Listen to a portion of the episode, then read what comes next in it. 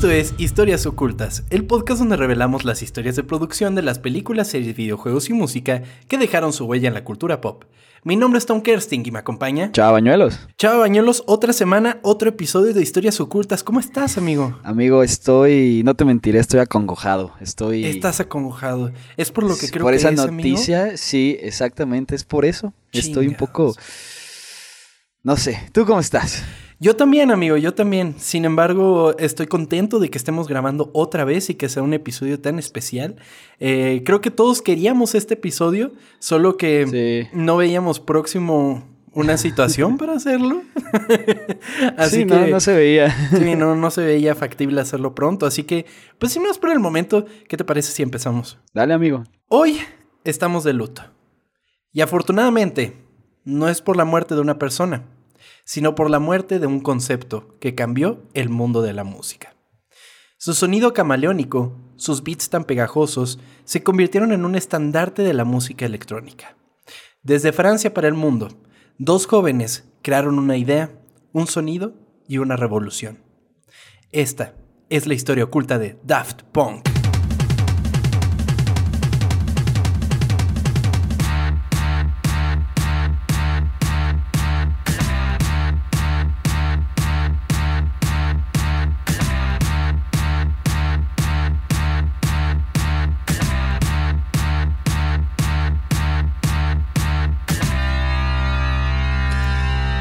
Sí, güey, como dices, no esperábamos que, que se hablara de esto antes porque pues no se veía algo cercano. Ajá. Que también se me hace muy raro, güey. de- llevan siete años sin hacer ni madres y, Sí. de repente te avisas, hey, ¿qué tal? Pues ya Pues ya. valimos verga. y es como, güey, era necesario que lo dijeras, chingado.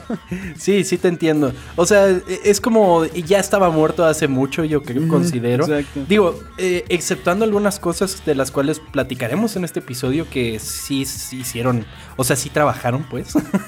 pero, pero sí, no, como Daft Punk, pues teníamos muchos años sin, sin saber de ellos. Y sí, lamentablemente, pues nos acabamos de enterar y fue así como, yo ya hasta tenía preparado el episodio de esta semana y fue de, ah, freno de mano. Tenemos que hacerlo de, de Daft Punk. Sí. Y- Pero bueno, por lo menos, por lo menos fue después y no antes, porque te iban a echar la culpa. Ya ves Y que de repente platicas y, y pasa algo. Cuando nos ponemos de Nostradamus, ¿no? Sí. El güey. episodio de Daft, güey, hice de gorilas. Ah, bueno, lo bueno es que no se pueden separar, ¿verdad? Pues es nada más un cabrón. Bueno. Sí, no, sí, no. No, pero fíjate que Daft Punk, bueno, en general, ¿qué pedo con Daft Punk? ¿Te mama Güey. Daft Punk? Me mama Daft Punk. ¿Sabes qué? O sea, me gustan mucho. Ajá. Es una banda que me gusta mucho, pero lo que, lo que me hace como quererlos tanto es todo lo que ocasionó. Todas las bandas que a mí me encantan, güey, existen por, por, por estos cabrones, güey. Sí. O sea, Hot Chip, eh, Justice, Crew Mio, A-Track, todos esos cabrones siempre han dicho que eh, ellos son lo que son por, por Daft Punk, güey. Por eso les tengo tanto cariño, güey. Sí, definitivamente. Yo, además de su música, que es increíble y es deliciosa en cualquier momento, eh, a mí particularmente lo que me gusta mucho de ellos es su estética. O sea, cómo, se, cómo siempre se han presentado, no solo por la onda de los robots, güey, sino también de cómo presentaban todo, güey. Todo era estéticamente muy cabrón y... y yo entiendo, yo entiendo que en la música lo visual queda aparte, güey. Pero es parte de un show, es parte de un Sí, claro. espectáculo. Y es algo que siempre he agradecido mucho en las bandas. Y Daft Punk definitivamente era un ejemplo de eso. O sea, no, no solo, como decía, de- por sus vestimentas, sino también por la estética de sus álbumes, por ejemplo. Sus conciertos eran una cosa impresionante que la verdad, pues, revolucionó muy cabrón en muchos sentidos. Y sí, es básicamente esos de los elementos que más me gustan de Daft Punk. ¿Canción favorita? ¿Puedes decirla? Sí. ¿O no puedes? No, sí, A sí ver. puedo. Eh, Digital Love del. Discovery. Me gusta un chingo esa canción. Es para mí como el. pa- Para mi parecer es como el eh, Melancholy Hill, pero de Daft Punk. Porque es así como romántica, es toda alegre y así. Está bien bueno, padre. sí. Puede ser. A mí la de Giorgio, güey. No mames. Ah, Giorgio Cuando Moroder. hace, hace todo el, el, el- como su... El speech, ¿no? Que te platica y de repente, My name is Giovanni Giorgio, but everybody calls me Giorgio. Tun, tun, tun. No mames, güey. La primera vez que escuché eso, güey. No, no, güey, se me abrió el tercer ojo, te lo juro, güey. No mames. Sí, no más, Random Access Memories. Puta Sí. madre, pero ya llegaremos a platicar de eso. güey. Ok, sí. Sí, definitivamente. Pues por lo pronto, eh, vamos a darle al episodio, amigo. Eh, Ok. y aquí voy a... eh, voy- vamos a ver si mis clases de francés funcionaron. Ah, es verdad, a ver. Thomas Bangla-. Ok. A ver, ahora, ahora como lo dirían los de la radio en el cine. Thomas Bangalter. Sin nada que ver, güey. La radio. Bueno, Thomas Bangalter y Guy Manuel de Homem Cristo se conocieron. Wow. Eh, Thomas y Guy, ¿va? Sí, Vamos a dejarlo así. Thomas y Guy. Eh, se conocieron en la escuela secundaria Lycée Carnot en París en No mames, 1987. ¿eh? La maestra va a estar orgullosa, güey. Cuando tenían solamente 12 años. en París. Eh, 12 años, wow. 12 años, eran bien chavitos. Se hicieron amigos rápidamente y se sintieron atraídos por sus gustos similares en la música y el cine, que en ese entonces incluían las películas de los Beach Boys, eh, Thriller de Michael Jackson y el arte de Andy Warhol. Eh, pues sí, es de las cosas que te unen en esa edad, ¿no? Como que los gustos y todo eso. Es como un estandarte, es una personalidad. Y, y ya cuando es tu personalidad a los 30 años, pues ya, güey, eh, cambia un poco tus perspectivas, ¿no? Eh, que Durante sus estudios de secundaria también conocieron a Lauren Bran- Branco... Brankowicz. Lauren Brankowicz, Ok, ok. con quien varios años después formarían un grupo llamado Darling.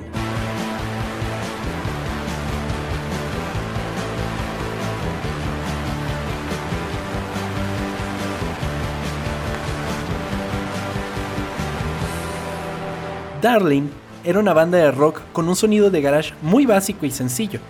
Sorprendentemente, Darling logró lanzar algunas canciones, pero sin el gusto del público. De hecho, Darling eh, se basaron en una canción de los Beach Boys para ponerla así. O sea, es una canción original de los Beach Boys. O sea, La sí, le- sí les mamaban. Ajá, y le hicieron un cover y de hecho lo pudieron lanzar, pero a la gente no le gustó. ¿Cuánto tiempo después fu- fue esto? ¿En qué año? Eh, unos seis años después, Ah, ok, ya estaban más grandes. sí, ya estaban más grandes. Sí, nomás, a los 12 años, ¿no? Sí, por eso te dije, wow. Un reseñista de la revista Melody Maker definió a la música de Darling como basura punk tonta. Y si lo traducimos, bueno, no si lo traducimos, si lo mencionáramos en el idioma original, sería a daft punky trash. Ah, Ah. ya, ahí ya está tomando. Exactamente. Esto marcó tanto a los músicos que eventualmente este sería el nombre de su futura banda, Daft Punk. Mm. Sin embargo, era necesario un cambio en su perspectiva. La música rock estaba muriendo y las canciones electrónicas comenzaban a resonar entre las calles de Francia. Darling sufrió eventualmente un distanciamiento. Por un lado, Laurent Barankowitz comenzaría a probar suerte con su nueva banda, Phoenix. ¿Phoenix? ¿Phoenix? ¿Phoenix? Phoenix Phoenix, los de Listomania. Ah, ok. De hecho, pues Wow, son bien compas. Hasta inclusive en un concierto que tuvo Phoenix en Estados Unidos se presentó Daft Punk así de sorpresa. Ok. Y hicieron un DJ set y Qué estuvo... chingón, güey, qué Sí. chingón eso. Sí, eso está muy cabrón que se hayan ido los tres para dos cosas muy cabronas. Bueno, Sí, con sus neta. respectivas niveles, pero sí. Por otro lado, Thomas y Guy comenzarían a experimentar con el sonido electrónico que tanto revuelo estaba causando entre los jóvenes de París. En septiembre de 1993, Daft Punk asistió a una rave en Euro Disney. ¿Te imaginas Se ahí antoja, el- se antoja, güey. la botarga de Mickey lanzando tachas? ¡Eh, tachas y perico para todos! Güey, es algo que quiero hacer en alguna vez, güey. ¡Qué pendejo! Yo sí le acepto perico al pinche Mickey, No, que no. La, la- la botarga, güey, inhalando coca así.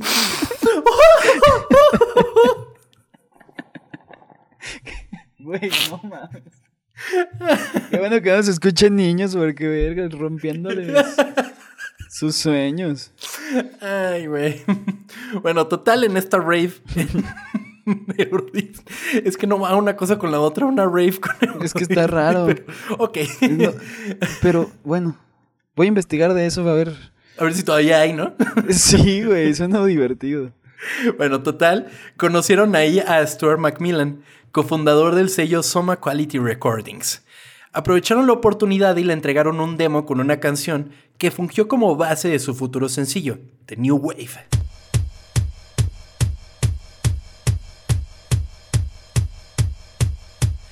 Eh, total, a este güey le gustó y la publicaron. Ok. The New Wave se convirtió en un éxito reservado.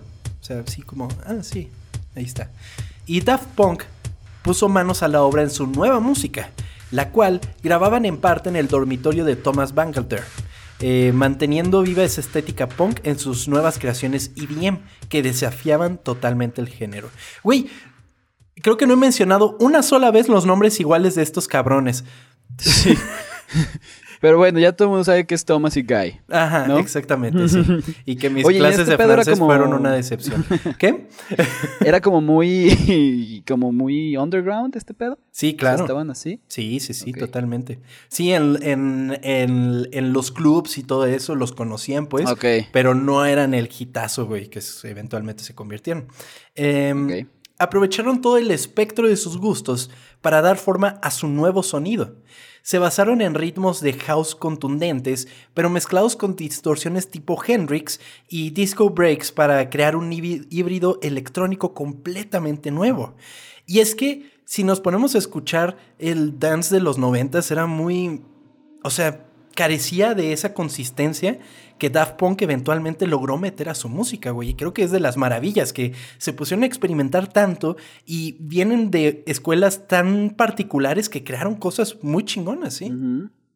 Sí, es lo, es lo chingón de estos güeyes que sí, están agarrando. Es, es como, como cuando sampleas, güey. Sí, agarras algo que ya existe, pero le agregas tantas cosas diferentes que, que termina siendo algo completamente nuevo, güey. Claro, sí, sí, sí. Para mediados de los 90, la banda ya se hacía presente con espectáculos en solitario como en festivales. Estos shows eran caracterizados porque los dos artistas vestían máscaras que constantemente cambiaban. Además, se volvieron un favorito del público al mezclar viniles de su propia colección, incluyendo diversos estilos musicales en sus DJ sets. Es que es muy chingón eso cuando. O sea, está, está verga el DJ, ¿no? Sí. Está chingón. Pero cuando vas a un lugar donde el DJ está tocando con vinil, güey. Sí, eh, güey. Dices, no mames. es- es- suena más chingón, güey. Claro. No, y, y le- te, te causa cierto respeto, ¿no? No es Sí, así sí, como sí. de que, ah, llegó con su laptop, con su Mac y le puso play, ¿no? Que O también sea, está chingón, pero esto es como más, no sé, como artesanal, ¿no? Claro, claro, es la onda. Y aparte el güey sacándolos así de su. de su. De su mochilita ajá, y todo de su pedo. mochila, sí, güey. Sí, le da, le, da mucho más onda, la verdad. Simón, y exacto. justamente, eh, pues ya empezaban con esta onda de, de taparse. O sea, no querían que la gente los viera. Y que creo que es algo que hasta hoy día se mantiene entre los DJs por alguna razón, güey. O sea, eh, te pones a El pensar en Dead Marshmello, Mouse. eh, eh, Deadmau 5. eh, Ese güey. sí, hasta ahora, güey. O sea, Es, verdad. bastante Eh, curioso. ¿Hay una explicación por la que no querían? Simplemente no querían sí ser la hay. famosos. Ah, ok. Sí, sí la hay. Eh, Daft Punk regresó al estudio en mayo de 1995 para grabar Da Funk. Se convirtió en el primer sencillo comercialmente exitoso del dúo el mismo año. La banda firmó así con Virgin Records en septiembre del 96 e hizo un trato a través del cual el dúo licenciaba sus pistas al sello principal a través de su propia productora, Daft Tracks. O sea, se pusieron las pilas, dijeron, "Mm, mm, nosotros, o sea, tú solo nos vas a publicar. O sea, nosotros los producimos. Es que sí, eh, eh, las disqueras últimamente han habido muchísimos pedos porque se. Pues, ¿cómo decirlo? Se apropian del catálogo. Se- sí, güey, es como te dan, te dan como. Es como un préstamo. Tú eres un artista y la, la disquera te presta. Y. Y sí, ah, mira, te doy, te doy este instrumentos, te doy lugar donde grabar y te doy publicación. Pero me voy a quedar con el 80% de todo lo que ganes. Y eso Sí. es como de que, ay, güey. Sí, Por eso este. Kanye West hizo su, su desvergue, güey. El mundo estaba anticipando con ansias el primer disco del dúo, que ya resonaba en los círculos de la música alternativa, y para 1997 escucharíamos por primera vez el disco que comenzaría una revolución en el género, Homework. 97, ok. 97 fue el primer disco. Ajá. Eh, Homework no es de mis favoritos. O sea, Homework tiene la cosa de que de repente se vuelve como. O sea, ahí sí se nota que estaban como que apenas empezando. Porque llega un punto en el que dices, ah, ya, otra cosa, por favor. O sea, se vuelve muy repetitivo en un punto. O sea, como que los primeros seis tracks valen la pena y ya después es como, uy, ya, por favor. Es que no, no lo recuerdo bien, estaría escucharlo, pero sí, yo creo que de todos sus discos es como el que menos. O sea, como que el que menos escucho. Sí, justamente. Eh, Homework contenía los sencillos antes publicados por el grupo, eh, incluido Da Funk y Alive. Este álbum fue alabado por la crítica y pronto comenzaron su primer gira, Daften Direct Tour, todo pegado, para promover el disco en varias ciudades del mundo. Para esta gira, el dúo utilizó su equipo de estudio doméstico para el escenario en vivo. Entre el setlist hay que destacar el primer gran éxito de la banda, Around the World.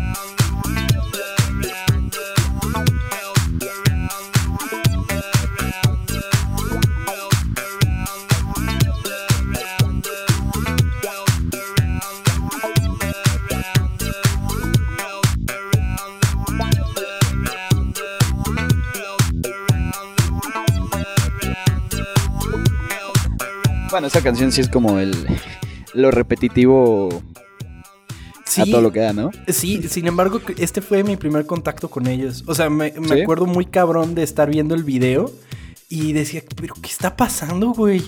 Porque además es, o sea, los güeyes caminando y, caminan y siguen caminando y la canción es igual todo el tiempo, güey. Como que me impactó de chico, güey. Y dije, wow. Yo el primer recuerdo que tengo de ellos es estarme levantando para la escuela como 7 de la mañana en la primaria. Y bueno, pero este es del disco que sigue, pues, pero ver gente azul y una canción bien verga, yo de qué chingado está pasando, güey. sí, justamente. Para allá vamos.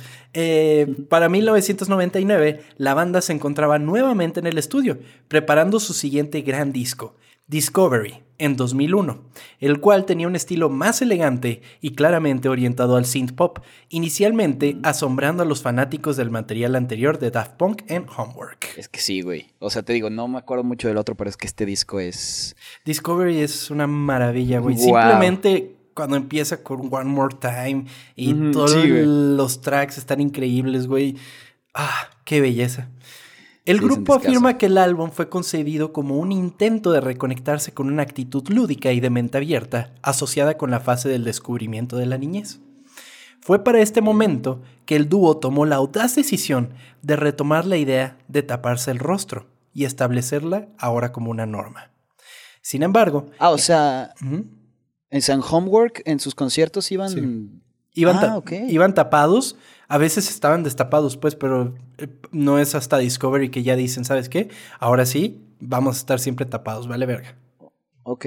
Sin embargo, en lugar de buscar maquillaje o algún otro tipo de máscaras, el grupo finalmente decidió la idea de convertirse en robots. No somos artistas, no somos modelos, no sería agradable para la humanidad ver nuestras características, dijo Omem de Cristo al hablar con Rolling Stone. Pero los robots son emocionantes para la gente, agregó. Y sí, sí lo son. Sí, güey. Pasaron muy cabrón a ser robots de la cultura pop así enseguida, güey. ¿Sabes qué robot siempre me acuerdo de un cuando se habla de robot siempre me acuerdo del robot de Rocky. ¿Lo has visto? ¿Te acuerdas? que era como un robot. Rocky? Sí, güey, que innecesario ese pedo que Rocky le regala un robot a su a su al a su cuñado y se queda cuidando a los hijos mientras todos los papás están en la pelea. Bueno, tal vez no te acuerdas, pero vete a la verga ese robot tan extraño que neta es súper extraño, güey. Pero bueno, es el robot que más recuerdo. Daft Punk apareció así con un casco robótico y guantes metálicos para sesiones de fotos publicitarias, entrevistas, shows en vivos en vivos y videos musicales. Los cascos fueron producidos por Paul Hahn de Daft Arts y los directores franceses Alex Martin. Daft Punk presentó el vestuario a muchos televidentes estadounidenses en un anuncio durante una presentación especial de los videos musicales del álbum Discovery durante el bloque Tsunami de Cartoon Network. ¿Te acuerdas de Tsunami, güey? No, güey, ¿qué era? Era un era como cuando terminaba la programación eh, como a las 9 empezaba Tsunami, creo. Era el como la parrilla de anime de Cartoon Network. Y ah. de hecho la presentaba un robotito que de ah, hecho me parece similar a como se veía Daft Punk, pero, pero presentaba todo este que ponían Dragon Ball y Inuyasha y yo qué sé qué más chingados. Pero pues aprovecharon esa plataforma para presentarse. Eh, Thomas tenía una manera muy particular de explicar el suceso. No elegimos convertirnos en robots. Hubo un accidente en nuestro estudio. Estábamos trabajando en nuestro muestreador y exactamente a las 9.09 de la mañana del 9 de septiembre de 1999, este explotó. Cuando recuperamos la conciencia, descubrimos que nos habíamos convertido en robots. ok.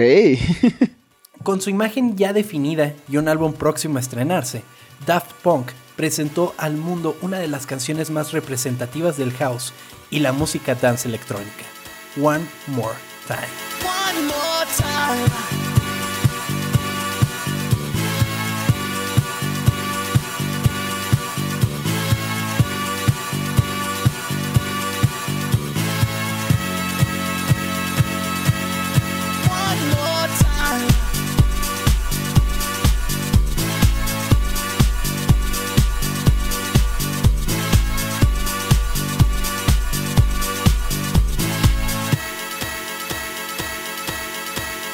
Rolón, güey. Es una cabronada, One More Time. No mames, qué pinche. Güey, yo creo que no hay persona en el mundo que no le guste, güey. Exactamente. Sí, no. Y además, es una canción que la escuchas en cualquier evento, güey, y todo el mundo se prende, güey. Sí, güey. Muy cabrón. O sea, e, e, Es, un crowd pleaser así en automático. ¿Tú crees que a los, no sé, pubertos les gusta igual? ¿O si pues será ya como de que hay canciones de viejitos? No, bueno. ¿No crees? es que no, no creo que de viejitos, pero. O sea, como que le va a faltar en algún momento que salga en un TikTok o algo así, para que, para que vuelva a pegar o algo así. ¡Ay, la canción del TikTok! Probablemente. sí, del TikTok, morro. Pero sí, eh, muy cabrón, One More Time. Qué belleza. Discovery se convirtió en un éxito en todo el mundo. El álbum incluye un extenso muestreo. Algunos samples eran de discos antiguos, mientras que otros fueron grabados por Daft Punk, eh, tocando instrumentos en vivo. Los compañeros músicos electrónicos Roma Thony, Todd Edwards y DJ Sneak colaboraron en algunas pistas tanto musical como líricamente. Sin embargo, y a pesar de la gran calidad musical de Discovery, no podríamos evitar mencionar la historia que este disco relata por medio de sus videos. Interstellar 5555. the Story of the Secret Star System.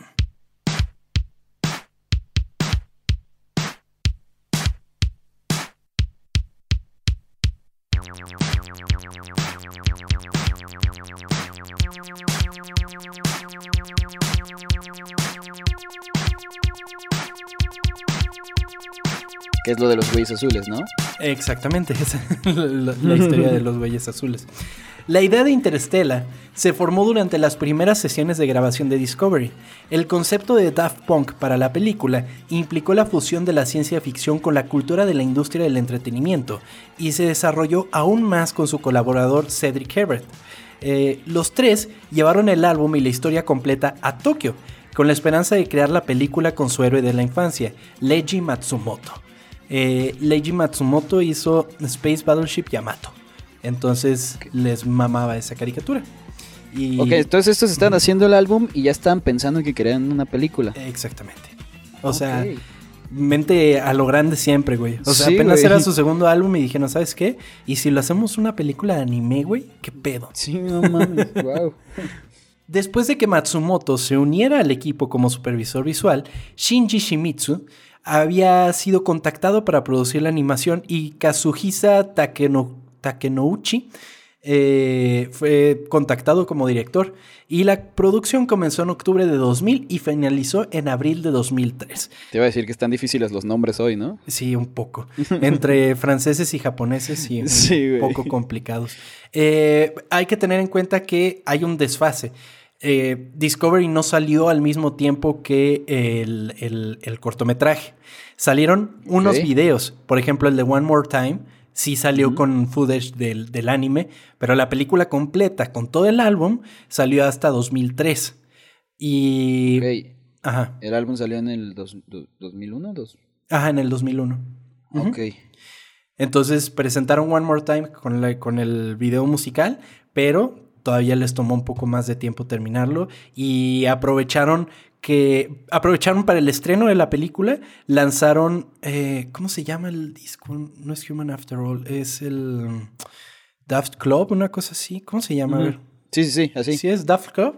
Que tiene una portada roja, según yo, ¿no? Ajá, sí, es, es el de remixes. Esos son remixes de Discovery.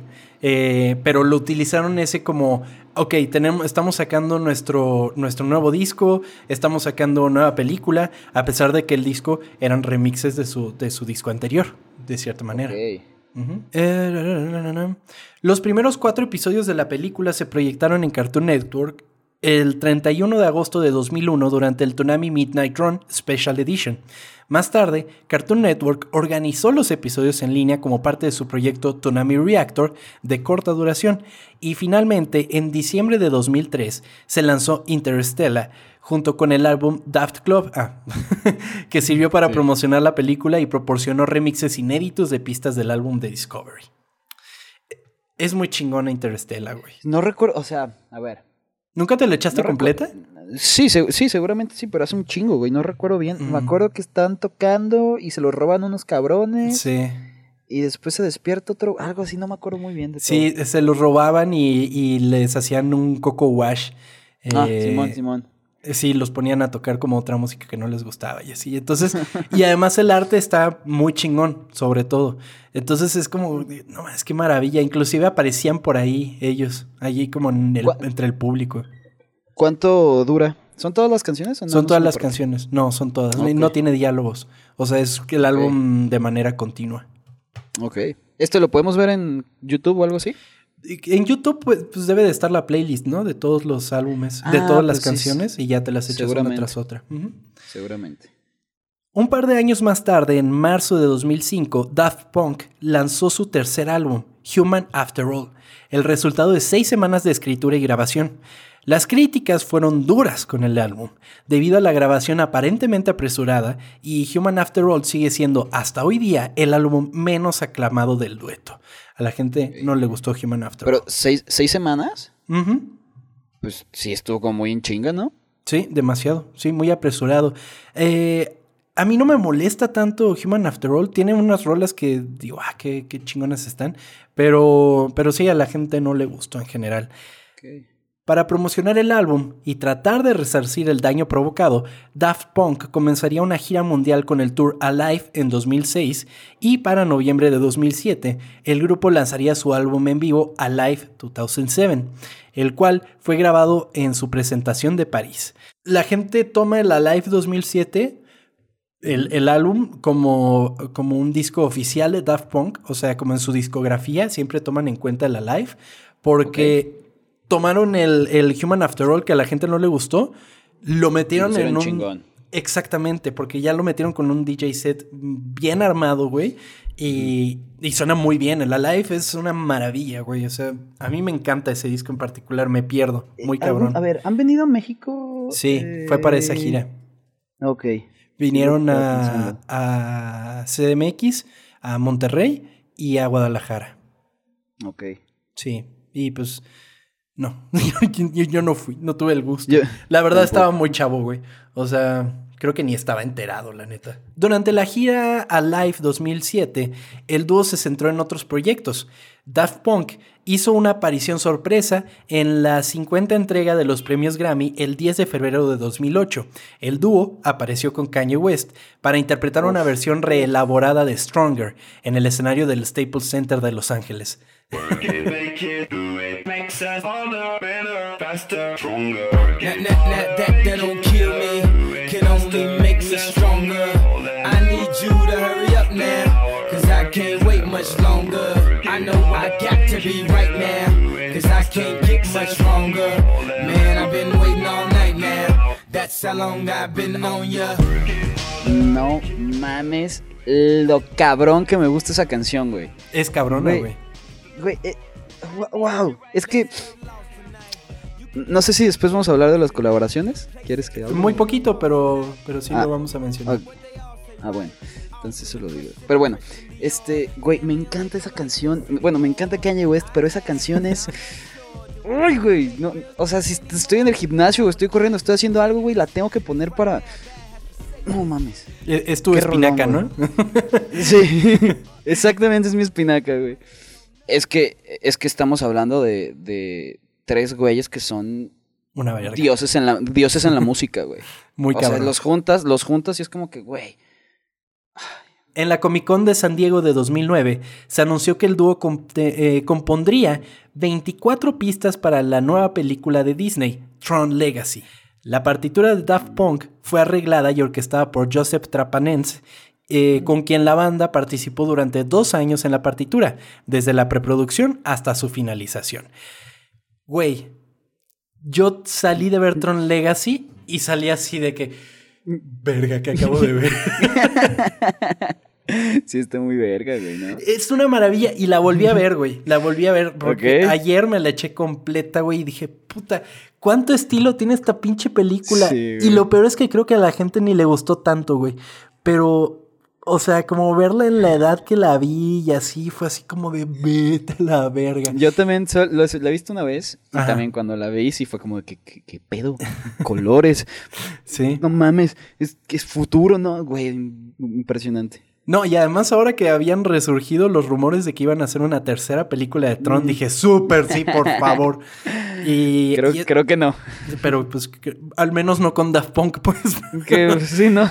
Pero, pero, güey, o sea, es, es, es una maravilla. O sea, eh, te digo, la volví a ver ayer, güey. O sea, sí, fue el lunes, güey, y, y dije, no, no puede ser, no puede ser esto de Daft Punk. Y me puse a ver esa película. No, no llorando, pero sí muy triste. Y me puse a ver eh, Tron Legacy. Y vete a la verga, o sea, tiene mucho estilo, o sea, no solo visualmente, sino que la música le ayuda un chingo. Y es cuando te das cuenta de la genialidad de estos cabrones. O sea, Es que queda, queda perfecto como, como Sí. el, la música y, y la estética de la película quedan como, como que hacen un clic muy, Sí. muy chingón. Sí. Y que, y que, y es maravilloso también cuando ellos salen en la película, güey. que- a media putiza y estos güeyes, vale verga, ponemos más música y se pone bien prendida la música. ¿La- ¿Está, está en Netflix? Está en ¿O Disney Plus. Amazon? Ah, Disney. Ok, a huevo. Sí, está en Disney Plus para que la vayan a ver porque está muy chingona.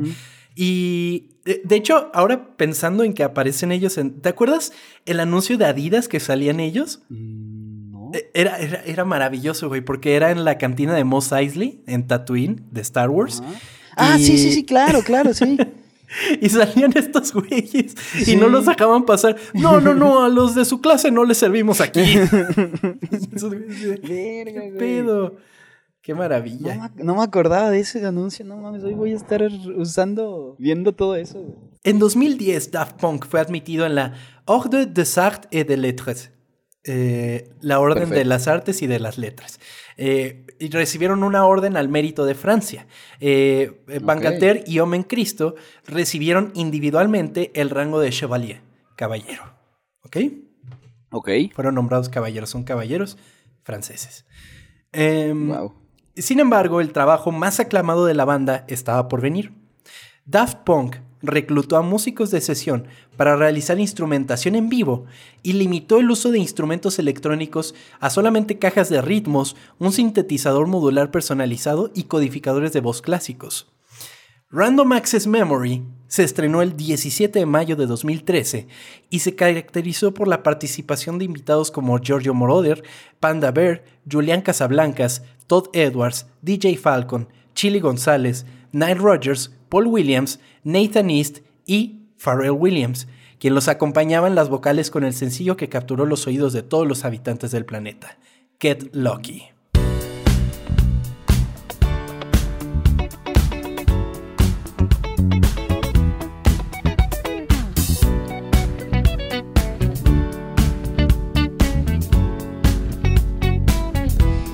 Güey, discaso. Ese güey, no mames. ¿Qué disco? No, no te puedes cansar de escucharlo, güey. No definitivamente. Get, Get Lucky es un rolón, güey, que Sí. todo el mundo le encantó. Sí. Fíjate que, fíjate que siento que para finales de, de, de 2013 ya estábamos hasta la verga de Get Lucky, güey. Porque Es, es lo que. literalmente la escuchabas en todos pinches lados, güey. Sí, es lo que pasa cuando las canciones pegan demasiado. También pasó igual, hablando de Farrell, pasó con la de Con Happy, ¿ubicas? sí. Sí. que sí, si le vas a cualquier lado y empiezas a escuchar por todos lados, pues sí te, te Sí. va a hartar. Pero, Pero- eso pero- no le quita lo verga que está. No, definitivamente. Y luego regresas y dices, verga, sí, Sí. estaba bien chingona, güey. O sea, sí me harté, Sí. pero, pero es como regresar a un vicio, ¿no? Es como de, Sí, "Ah, sí, no sí. mames". sí, ya veo por qué nos enviciamos tanto. She's up all night to the sun. I'm up all night to get some. She's up all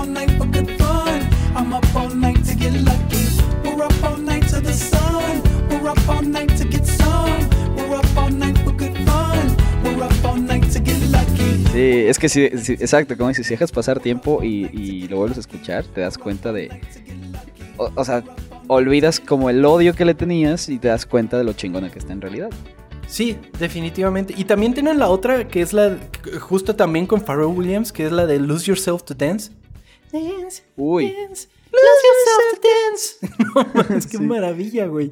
Eh, la, de, la de Julián Casablancas, güey. Instant Crush es buena. Vete a la vez. Es- es que todo es bueno, Todos son que- todos son increíbles, güey. Inclusive la de la. O sea, el video que sacaron ahorita para, para eh, mostrar que se separaban. Eh, Cuando ponen el, el- el- la parte del coro de niños en Touch de este mismo Sí. disco, es de chinga tu madre, qué manera tan hermosa de terminar algo, güey. O sea, se pasaron de lanza. Sí, Muy cabrón. Random Access Memories de los mejores discos ever. Muy cabrón. Sí. Get Lucky fue un éxito comercial y de crítica, encabezando las listas en más de 30 países y convirtiéndose en uno de los sencillos digitales más vendidos de todos los tiempos. ¿Se acuerdan cuando los sencillos se vendían? Por otro lado, Random Access Memories, eh, Memory recibió elogios de la crítica, apareciendo en varias listas de fin de año y ganó en varias categorías de los premios Grammy de 2014, incluyendo Álbum del Año, Mejor Álbum de Danza Electrónica y Mejor Álbum de Ingeniería No Clásico. Por otro lado, Get Lucky también ganó los premios a Grabación del Año y Mejor Interpretación de Grupo o Dúo Pop. Se llevaron todos los premios Daft Punk en, lo- en los Grammys de 2014. A mí los Grammys me terminan valiendo verga por, por lo que son, pero está chingón tener premios, ¿no?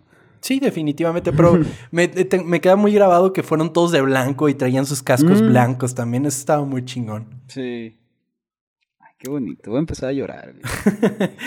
Daft Punk cop- coprodujo el sexto álbum de estudio de Kanye West, Jesus, en 2013, creando las pistas On Sight, Black Skinhead, I Am a God y Send It Up. Güey, es un disco extraño, pero verguísima, güey. Sí, definitivamente. No mames, Extraño es la palabra. Sí, es que es, es raro. O sea, hay, hay, hay una canción que es creo la de On- On Sight que, que suena. eh, eh, dices, ¿qué estoy escuchando, güey? sí. Iba, iba, a imita- iba a imitar como el ruido, pero no puedo, güey. Escúchenla, neta. eh. O sea, si escuchan el disco van a decir, ¿qué perga? ¿Qué es esto?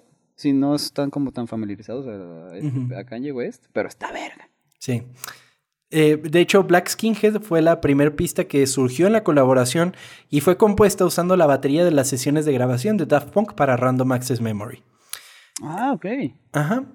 El 22 de septiembre de 2016, el cantante canadiense The Weeknd lanzó una canción con Daft Punk, Starboy.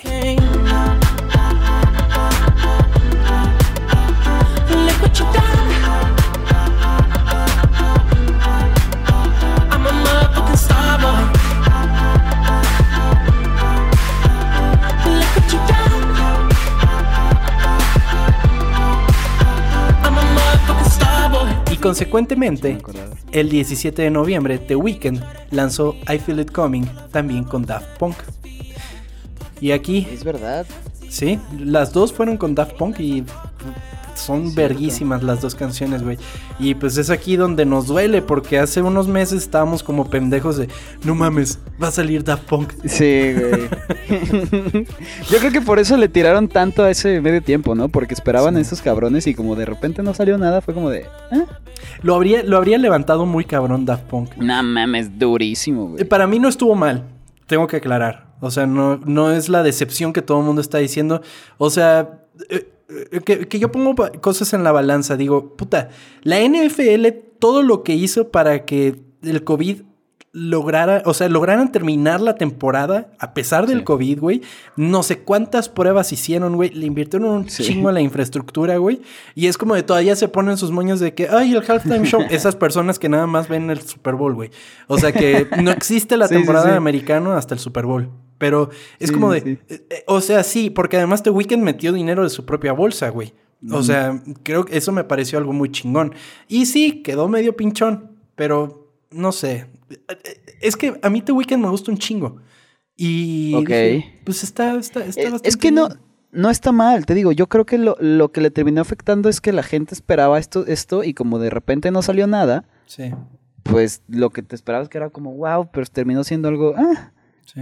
o sea, no estuvo mal. A finales del 2016 comenzaron a surgir rumores de una gira de Daft Punk a Live 2017.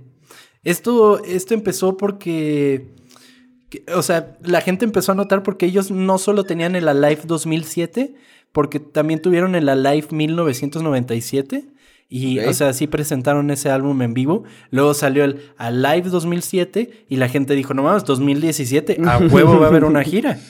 Eh, en, dicie- en septiembre de 2016, los rumores llevaron a Pitchfork a informar que Daft Punk no tenía planes para una gira futura. Un sitio web creado por fans apareció por primera vez el 27 de octubre de 2016, en el que presentaba una página en blanco con el texto Alive, en texto sin formato. Dentro de la codificación del sitio web se encontraban geocoordenadas basadas en París, Los Ángeles, Londres, Nueva York, Tokio, Sao Paulo, Ibiza, e Indio, siendo la última la ubicación de Coachella. Y pues no, no sucedió nada. Y pues, ¿Por qué harán eso los fans, güey? ¿Qué ganas de pues por- chingar? es que, es que te iba a decir por culeros, pero no creo, ajá, no creo que sea por culeros, sino por, no sé. O sea, te, te pones a analizar y dices, bueno, quizás querían que, que Daft Punk se diera cuenta de lo mucho que quería la gente que hicieran una gira. Pero tú crees que esos cabrones no lo sabían, güey? O sea, sí, claro, saben. Pues, gente con tiempo, güey, no sé. Y finalmente, el 22 de febrero de 2021, Daft Punk lanzó un video titulado Epílogo en su canal de YouTube con una escena de su película Electroma de 2006. En el video, la pareja se despide en un desierto antes de que el robot plateado, que representa a Van Calter, eh, se aleje y explote. Una tarjeta de título en el video dice 1993-2021. Más tarde, ese mismo día, su publicista, Catherine Fraser, confirmó que el dúo se había finalmente separado, pero no una- dio, dio una razón en particular. Y pues sí, yo me desperté ese día muy temprano, tenía que terminar unas cosas del trabajo, me senté a trabajar muy tranquilamente. eh, y de Twitter. repente digo, me meto a Twitter y empiezo a ver Daft Punk se separa. La primera nota que lo vi fue en Variety, me salió el, el tweet de Variety y fue así, Ajá. a ver, ¿qué? qué, qué? ¿Cómo? Es que- Eh, ¿No te lo esperabas? Güey, es que, o sea, ¿por qué? No es como que me fuera a levantar y decir, ay, sí, en siete años sé que van a sacar. O sea, no, sabía que no iba a pasar nada, no era necesario. Exactamente, exactamente. Y pues sí, esta noticia sacudió al mundo muy cabrón porque Sí, güey. O sea, a pesar de que. Porque vi muchos, mucha gente que. Ay, ahora todos son fans de Daft Punk. Sí, todo mundo es fan de Daft Punk por una razón. Váyanse o por a la otra. verga, Con sí. que te guste una puta canción de Daft Punk, eres fan de Daft Punk, güey. Porque, Exactamente. o sea, dejen a la gente disfrutar las cosas, güey. O sea, qué pedo. O sea, déjenlas disfrutar, déjenlas llorar, déjenlo todo, güey. ¿Qué ganas? Porque, o sea, no falta el típico mamador de que, ay, ay, ahora todos son fans de Daft Punk y todos le están llorando y no sé qué. Ay, güey, qué puta hueva. Sí, la neta está de la verga. Eso no, No, sean así. esa gente. No. No, güey, deja, deja que la gente sufra, o sea, ¿qué, qué te ganas tú diciendo de que "Ay, yo los conozco desde que salió Homework? Y sí. O sea, no mames. Yo era solamente un embrión, pero yo ya escuchaba Homework. Sí, o sea, no, güey, o sea. No seas así, no sean así, por favor. No, dense chance, dense chance, sean, sean felices, eso es lo que necesita el mundo, que sean felices. Fue una banda que nos tocó a muchas generaciones, o sea, tanto, o sea, le tocó a mis hermanas, güey, que son mucho mayores Sí. que yo, como me tocó a mí en Random Access Memories. De hecho, para Random Access Memory ya estábamos en la universidad, güey, estábamos Sí. entrando y no mames, o sea, qué maravilla fue, fue el Random Access Memories que todo el mundo lo estaba escuchando por todos lados y fue lo más alto que tocó Daft Punk, güey. O sea, sí habían logrado mucho éxito antes, pero con ese último disco fue así como de tocaron el cielo estos cabrones. Así es. Lamentablemente, todo lo bueno tiene que llegar a un final. Y Daft Punk era algo demasiado bueno como para verlo caer. Lloramos su separación, pero deberíamos sonreír por todo lo que nos dejó. Dos hombres que se convirtieron en robots para así poder tocar las fibras más sensibles de otros humanos. Esta fue la historia oculta de Daft Punk.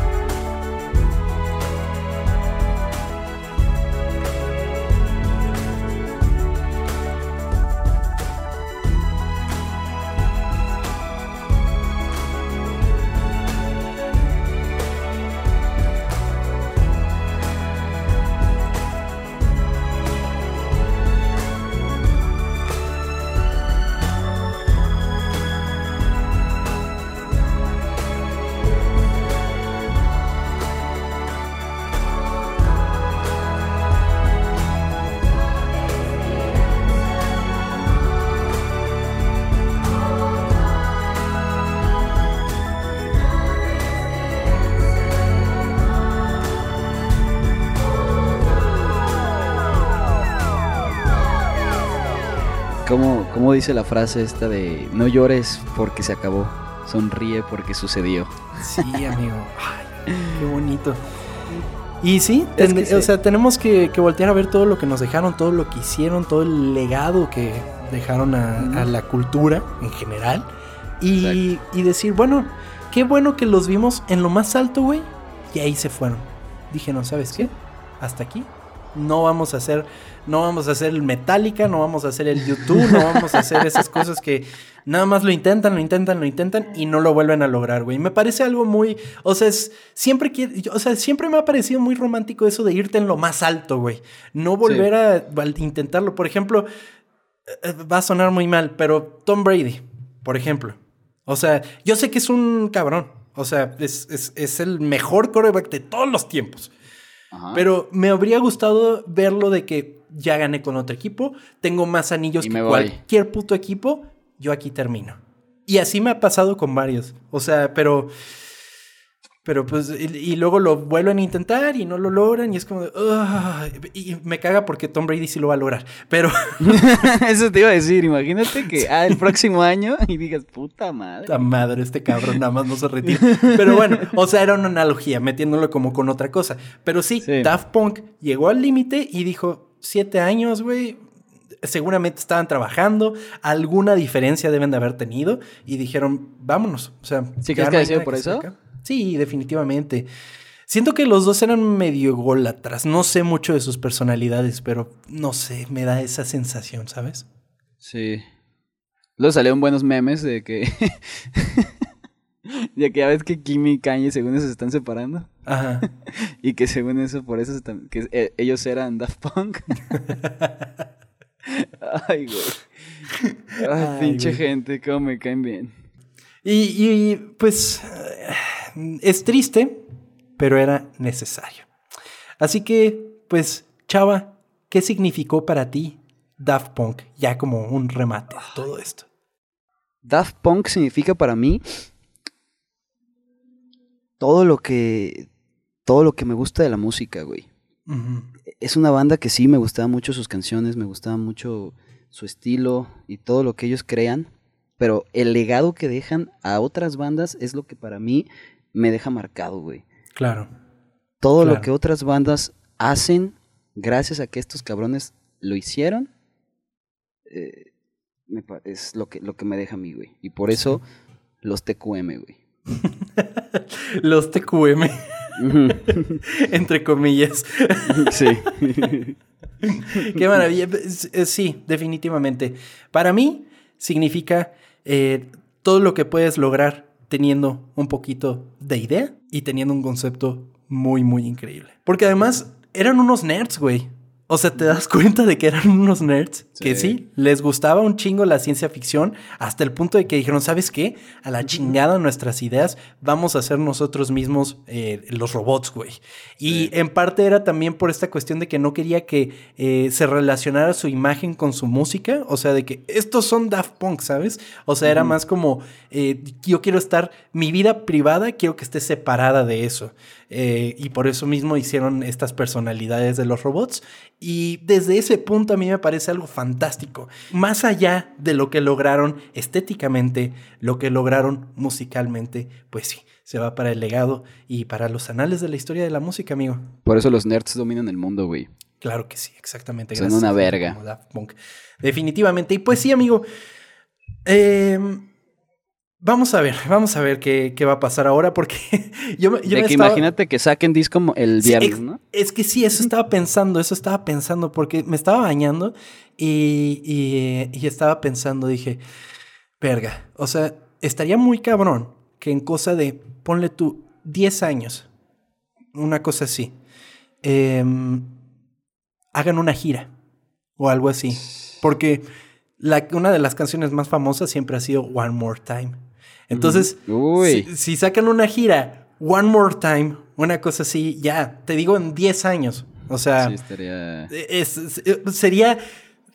Todo el mundo se vendría abajo, güey. Venderían un putero. Todo el mundo los iríamos a ver, güey. O sea, Sí, sin pedos. sería, sería muy increíble. Me puse a pensar eso y dije, ok, ok. Que bueno, a ver, quizás no ojalá-. Ojalá nos hayan peleado como tú dices y si, y si pase eso. Exactamente. Pues ¿No? ya nos enteraremos. Quizás después tenemos un update de qué fue lo que pasó. Sí, Pero a ver pues qué sus, pedo. sus vidas son tan privadas que pues quién sabe. Y a mí me da eh, toda esta imagen y todo ese aspecto me da cierta sensación como de no sé, como de misticismo alrededor de ellos y de su y de su música. Es como es como Banksy, por ejemplo. O sea, la otra vez justo estaba escuchando a Salchi hablando de, de- de Banksy y, y estaba mencionando que, o sea, no me interesa saber quién es Banksy. Yo ya no quiero saber quién es Banksy. O sea, prefiero que se quede como esa idea de, de Es que eso lo, lo agranda más, güey. Claro, totalmente. Y Daft Punk, que sus vidas fueran, fueran tan privadas, tan personales, que se las hayan resguardado tanto, creo que aumenta el mito detrás de ellos. Sí. Sí, eso lo hace mejor. Totalmente. Lo hace más divertido, güey. Exactamente, divertido como lo hemos estado pasando con todos ustedes en redes sociales, arroba ocultas en todos lados.